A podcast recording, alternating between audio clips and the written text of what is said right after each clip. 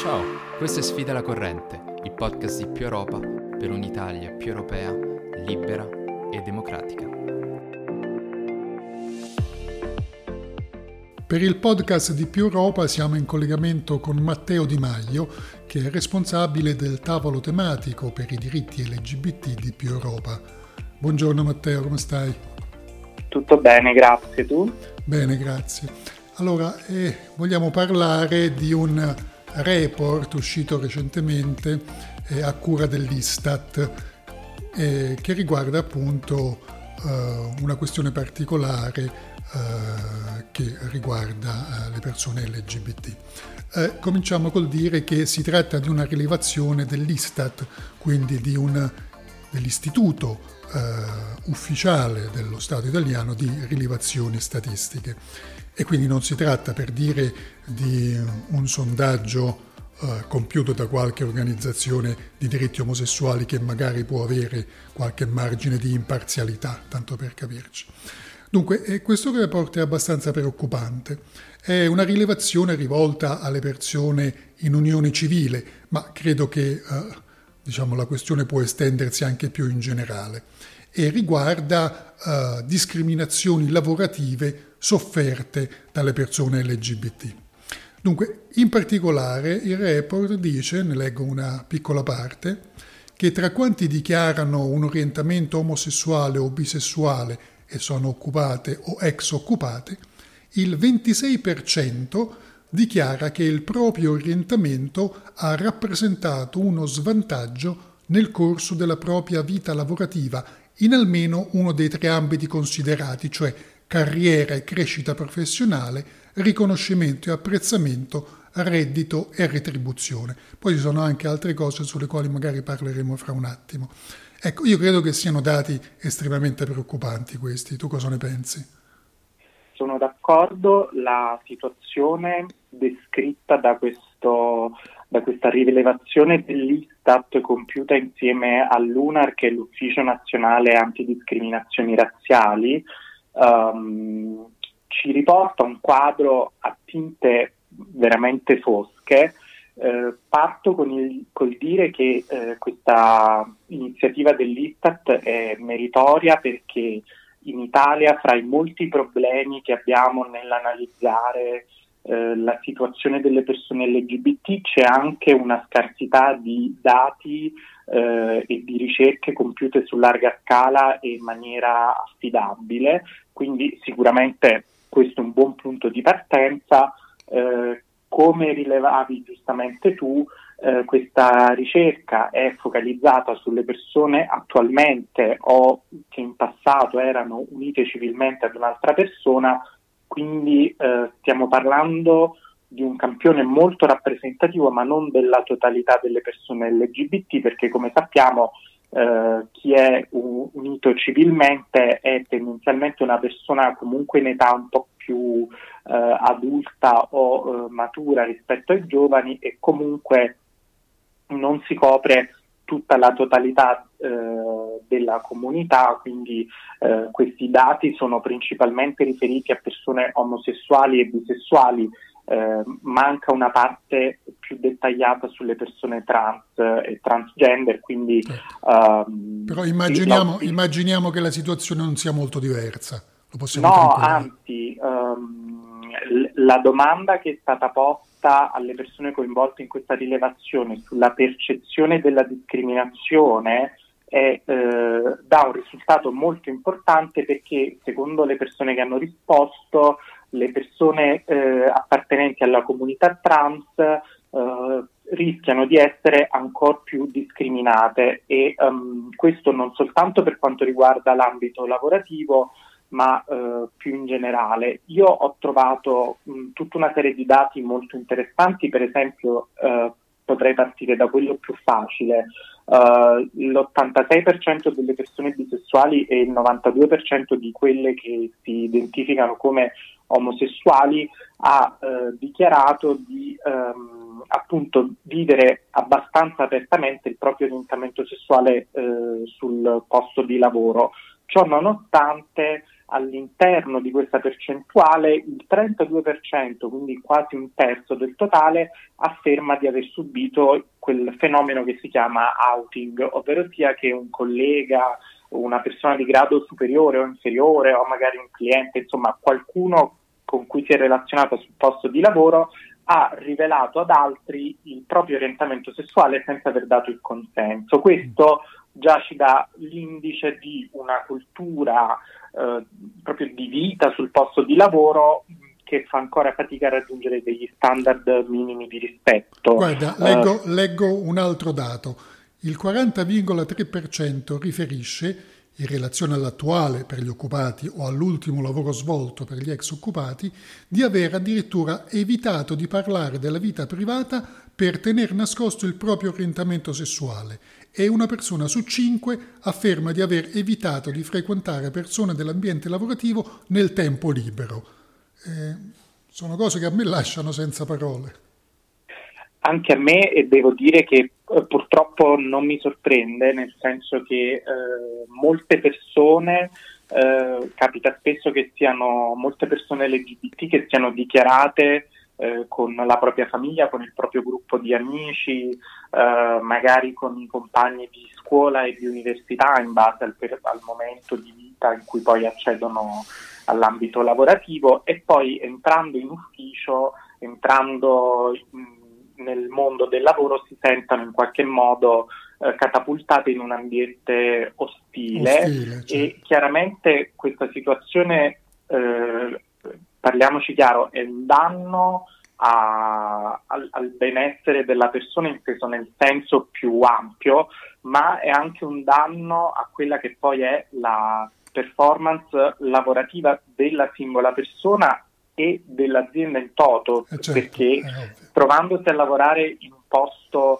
in cui non, ti senti, non si sente la libertà di, di, poter essere se stessi al 100%, questa cosa va ad impattare negativamente anche quella che poi è la, la performance eh, lavorativa. certo, e in effetti, mh, come dire, tutte le principali ricerche condotte a livello italiano, europeo e internazionale sottolineano come la creazione di eh, un ambiente più inclusivo o comunque l'attenzione da parte di un'azienda o di un ente a questi temi di diversity and inclusion, quindi diversità e inclusione che non si fermano solo alle persone LGBT, chiaramente eh, appunto le realtà più virtuose sono anche quelle che registrano mediamente i risultati migliori eh, in termini di produttività. Quindi lo stato delle cose attuale non conviene alle persone LGBT perché eh, ma, ma, non conviene a nessuno. Eh. Non conviene neanche al tessuto economico italiano. Allora, guarda, io potrei andare avanti a leggere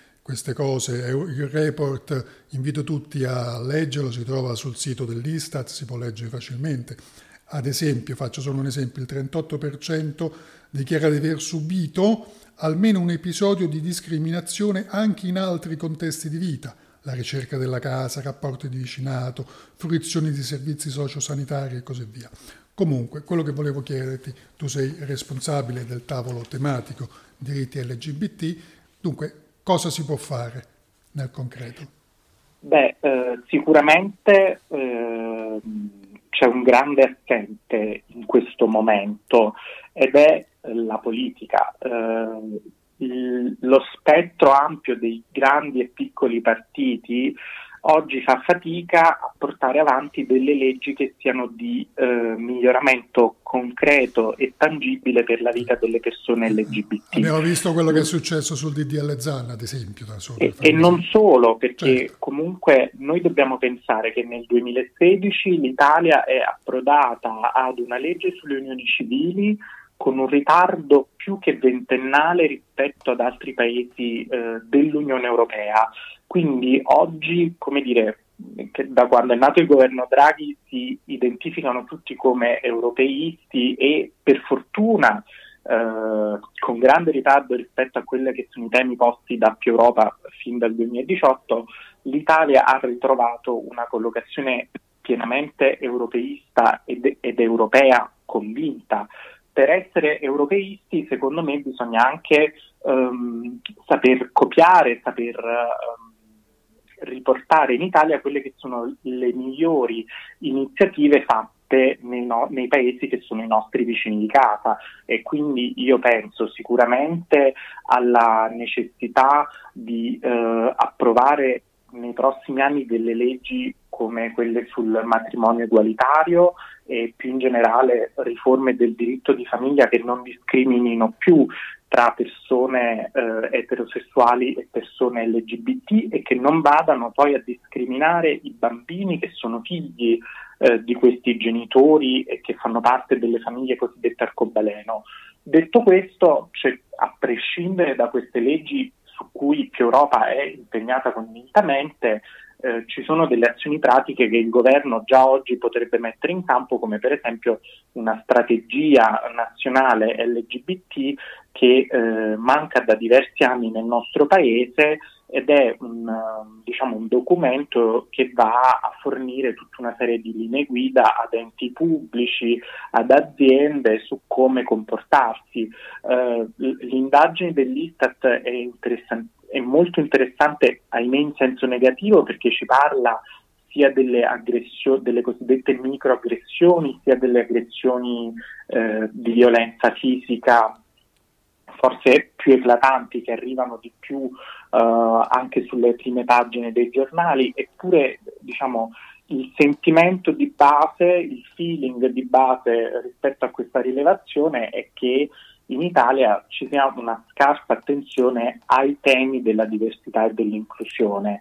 Uh, ci sono delle pratiche che le aziende possono mettere in atto autonomamente, Uh, per, il, per, esempio ci sono aziende che già prima delle, dell'approvazione delle unioni civili uh, riconoscevano uh, i congedi di paternità o di maternità a prescindere dall'orientamento sessuale del genitore, così come per la, un aspetto che può sembrare un po' più banale, i giorni di ferie per la luna di miele eh, alcune aziende li riconoscevano alle coppie, alle persone facenti parte di coppie dello stesso sesso già prima delle unioni civili.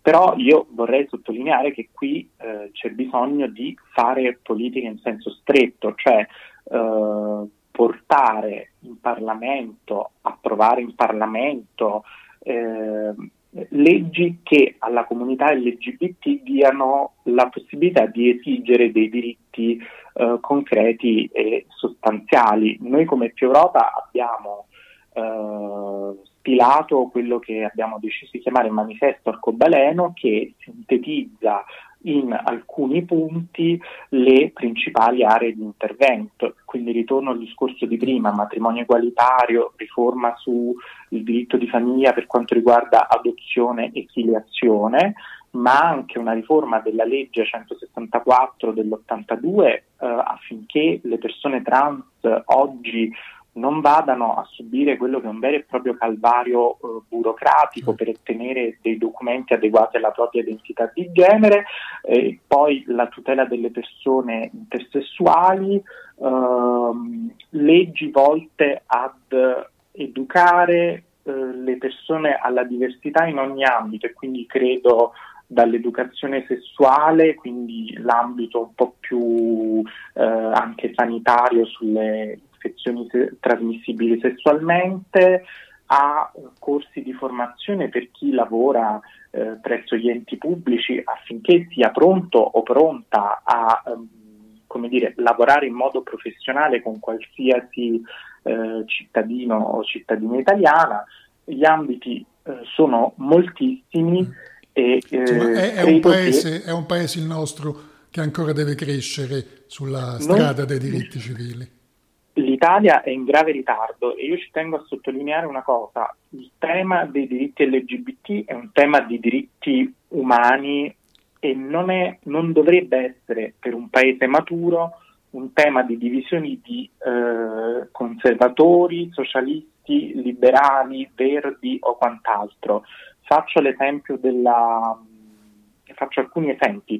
La Francia di Macron ha eh, recentemente approvato una legge che vieta le terapie di conversione, cioè quelle pratiche violente che provano a, eh, come dire, cambiare l'orientamento sessuale o l'identità di genere di una persona LGBT, sono pratiche che spesso poi ricadono anche in comunità di fanatismo religioso, sono situazioni che creano dei danni psicologici non solo molto gravi alle persone LGBT. Ecco, in Francia questa legge è stata votata dal partito eh, di Macron che fa parte di Renew Europe, quindi della famiglia liberal democratica, ma anche da parlamentari di altri gruppi di centrodestra e di centrosinistra.